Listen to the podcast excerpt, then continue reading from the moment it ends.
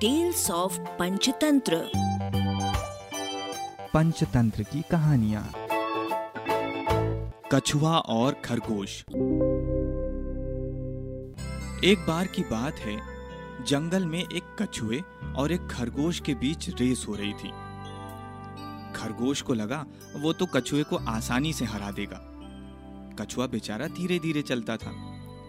अभी दौड़ शुरू ही हुई थी कि खरगोश बीच में ही रुक गया। उसने पीछे मुड़कर देखा कि कछुआ तो उससे बहुत पीछे रह गया है। उसने सोचा कि कछुआ तो धीरे धीरे चलता है, मेरी बराबरी नहीं कर पाएगा। क्यों ना मैं थोड़ी देर आराम कर लूँ, फिर आगे बढ़ूँगा। वो एक पेड़ के नीचे सुस्ताने लगा।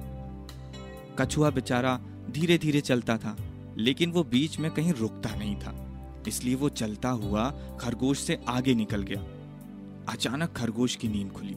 उसने देखा कछुआ तो मुझसे आगे निकल गया है। वो जल्दी जल्दी दौड़ता हुआ फिर कछुए से आगे निकल गया।